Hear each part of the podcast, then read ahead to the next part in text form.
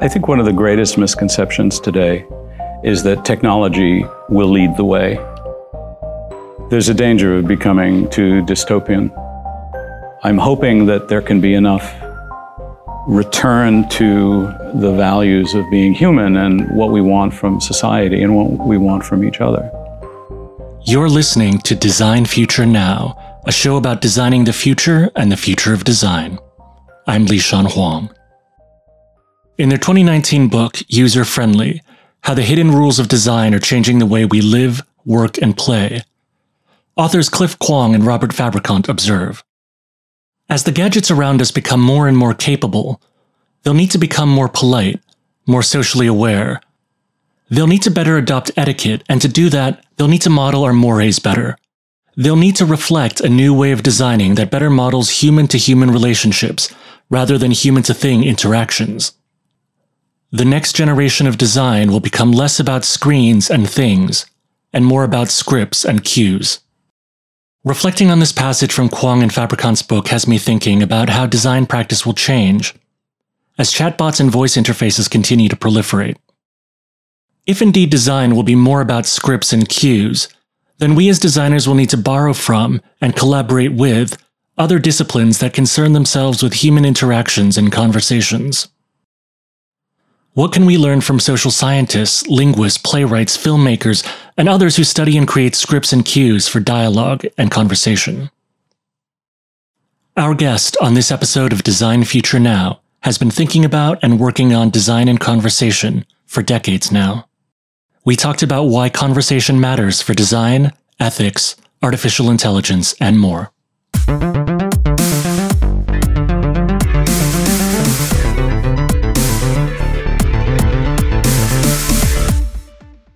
My name is Paul Pangaro. I'm professor of the practice at the Human Computer Interaction Institute, Carnegie Mellon University. I'm interested in the role of conversation and design in various ways. Most of my career has been startups and organizational consulting, but I'm also interested in theories and methods that apply to the design process. Paul Pangaro, welcome to Design Future Now. Can you help us connect the dots between design, conversations, and why this all matters? In today's world, there's a lot of talk of conversation and conversing with machines because we can do that now. But for many more years, through the work of some mentors of mine, I've been interested in the idea of what does it mean to have a conversation with a human being, and also what does it mean to have a conversation with a machine, and how can we make those two as closely aligned as possible. And I'll begin by saying that we don't really have good conversations with machines today. We can tell them we want them to turn on a light or how to order a new uh, load of dishwashing liquid. But it's not much better than that. So, what is conversation and how do we go about making machines better at conversing with us? And for me, the way to do that is to look at human conversation and to realize that it's the most powerful kind of interaction that we can have with another human being. Because in conversation, we can say what we want, what we don't want, what our values are, and we can ask questions and we can learn new possibilities. And conversation is required for that. So if I'm a designer and I want my computer to help me do what I want to do, then I want to have a conversation with the machine. So I view design for conversing, designing conversations that I can have with machines as fundamental.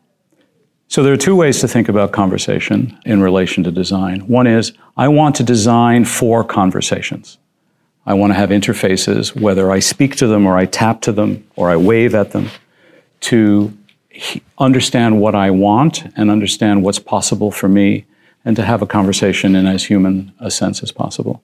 So I want to design for conversation. And I don't need a voice interface to do that. I can do that in many, many different modes. But also the design process itself is a conversation because I'm not designing on my own. This is a complex web of systems that a designer and a product manager and other stakeholders and the business itself is involved in. So, how do I create a conversation for design? And how do I look at design as this richness of interchange in, in the most human sense? So, these are the two ways in which I think about conversation. They're very important today. Designing for conversation such that others can converse with machines, and design as conversation so that we construe our design process as a rich interchange to discover what's possible and to get the best possible outcome based on our goals and values. Thanks for setting the stage and introducing the concepts of design for conversation and design as conversation. Could you give us an example to help us understand these concepts more concretely? So, we think of the richness of what machines do for us today as extraordinary, and we like it very much. For example, I can go to Google and I can ask it questions, and it gives me all of these fabulous answers. But I have a parable that I think expresses one of the limitations that we're not necessarily conscious of and I call it the parable of Luigi's Pizza. So I invite you, for example, to ask me, where is there good pizza? And when I'm asked that, I say, oh, right across the street, Luigi's Pizza. It's the best. And then I invite you or someone from the audience to say, Paul, why is that the best pizza? And when I'm asked why is it the best pizza, I say, screw you, I'm not going to tell you the answer to that. And people are shocked. And then I say, I just described Google because you can ask the Google interface, why is it the best for me? Oh, yes, you can read articles and it will tell you based on what you looked at before and how recent it is, but I can't find out the answer of why it said now for me that Luigi's is the best pizza.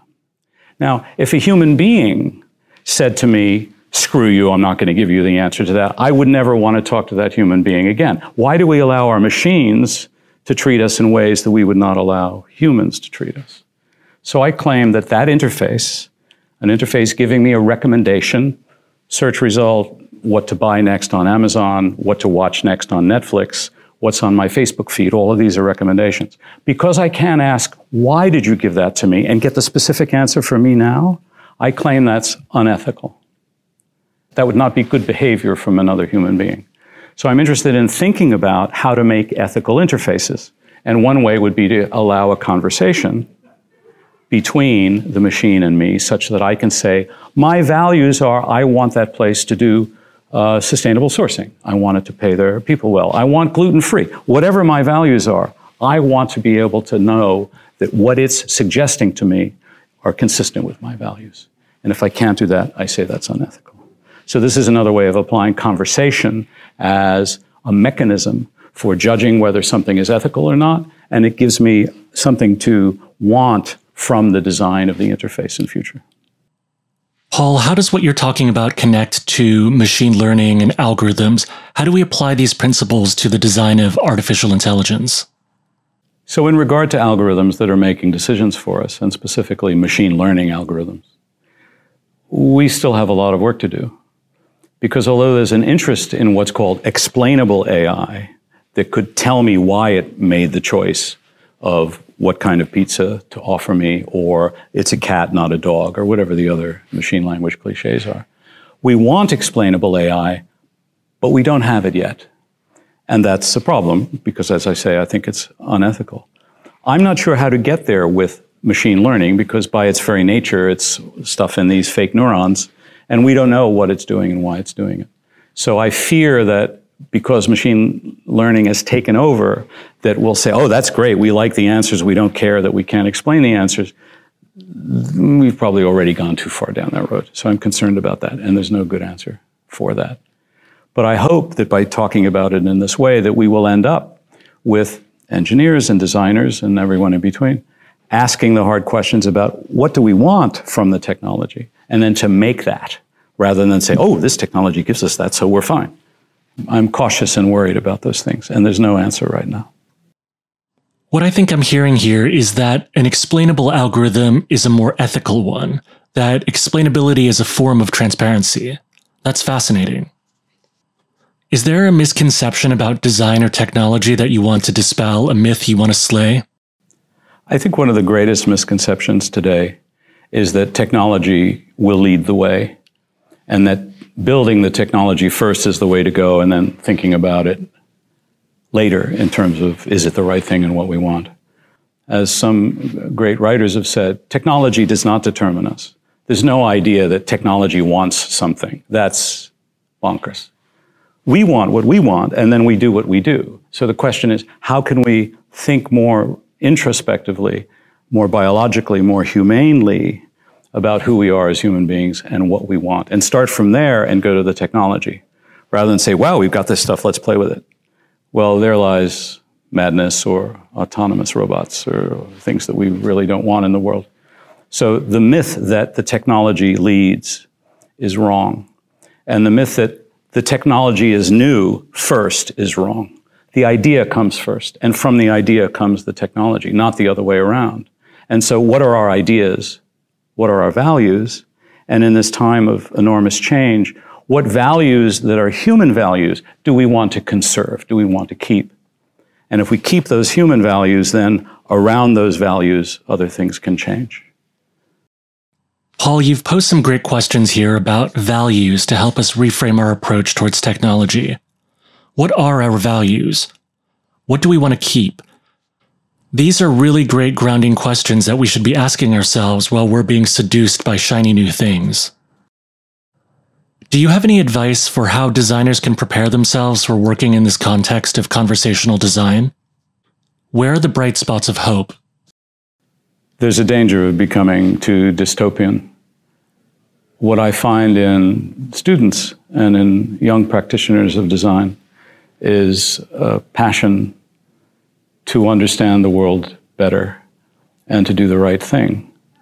And there is more and more interest in what I felt is valuable thinking in terms of systems, thinking in terms of biology and humanity rather than technology, and taking the view that we can decide what we want rather than accept what we want. So, although I'm concerned, deeply concerned, at the runaway stuff that's everywhere that is controlling us in all these ways, I'm hoping that there can be enough return to the values of being human and what we want from society and what we want from each other.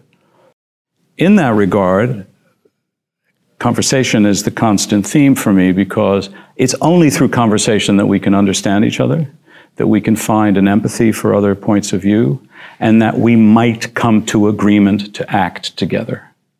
So, oddly enough, all of this stuff about conversational interfaces and Siri and Alexa and all of that stuff has a focus on conversation more than in the 40 years I've been interested in this topic. Now, however, what will we do with it? Just a quick side note there was a recent paid content piece in an online mag in which the titans of technology got together and they talked about conversation. And they said, Oh, machines do conversation just fine, we're good. And I'm like, What are you smoking? or rather, who's paying you? Sorry. Um, and as a consequence of that view, we are not going back to ask the question what is it about conversation that we need? And how does conversation bind us together? Instead, we're settling for whatever the technology does today. So I'm hopeful that a combination of how the new generations of designers are coming up and how the capability of the technology allows us to look again and hopefully have a much more humane view of conversation, conversation, conversation, and cooperation together to collaborate for a better world. Paul Pangaro, thank you again for joining us on Design Future Now. Now, every time I Google something or get some sort of algorithmic recommendation, I'm going to think about Luigi's Pizza and impolite, unethical algorithms. And thank you for listening to this episode. If you like what you heard, please subscribe, rate, and review us. It helps us grow our community of listeners. We would also love to hear from you. You can email us at podcast at aiga.org or leave us a voicemail on anchor.fm slash design future now. Design Future Now is going on hiatus for the next few weeks while we work on new episodes. We hope to see you in person in Pittsburgh, Pennsylvania at the AIGA Design Conference, March 30th to April 1st. Learn more at designconference.aiga.org. Special thanks to John Snowden for helping with the recording of this episode. Design Future Now is a production of AIGA, the Professional Association for Design. I'm Lishan Huang. Until next time.